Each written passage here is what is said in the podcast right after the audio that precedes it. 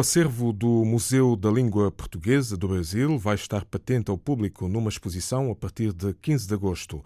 A sessão de abertura vai decorrer no Centro Cultural Brasil-Moçambique, numa cerimónia recheada de espetáculos de poesia e música, com Melita Mastini e Eduardo Kive. Durante todo o período em que o acervo vai estar exposto ao público, haverá uma programação cultural diversa e exclusiva, com a curadoria do presidente do Fundo Bibliográfico da Língua Portuguesa, Nathaniel Ngomani. O tema central da exposição é a língua portuguesa em nós, o que vai proporcionar ao visitante um passeio com curiosidades sobre os Estados-membros da CPLP, as origens da própria língua portuguesa e os idiomas em constante movimento.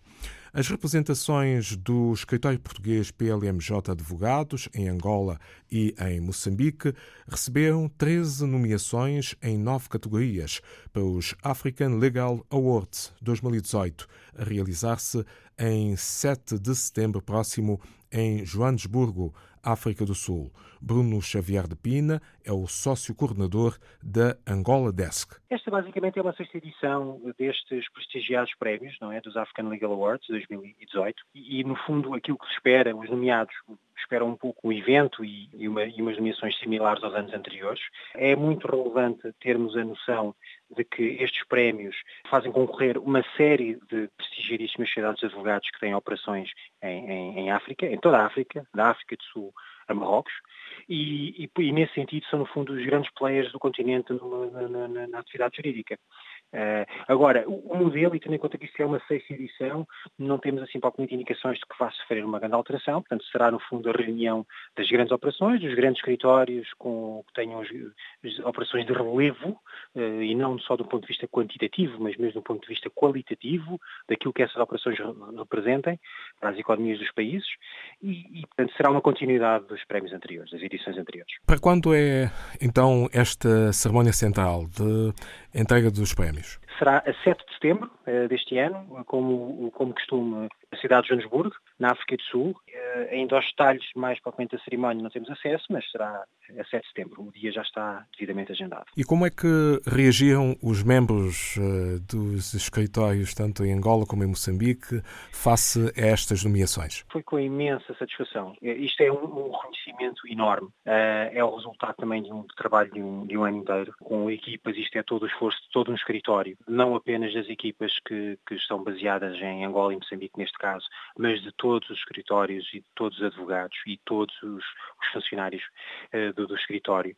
Uh, e, e, isto obviamente é como eu disse, os prémios por si só, uh, ou estar nomeado para um prémio por si só, não tem nenhum, nenhum especial não faz uma especial diferença no fundo da nossa atividade, não é? Em termos de padrões éticos, de qualidade, dos nossos objetivos, etc. Mas obviamente quando há estas nomeações é um, é um, é, obviamente que é um acrescente de, de, motivação e todo o escritório como um todo fica muito, muito motivado e muito satisfeito com ela. Apesar das nomeações, o esforço para manter o ritmo e a boa qualidade de trabalho uh, tem sido cada vez maior. Sim, uh, a exigência vai sempre aumentando.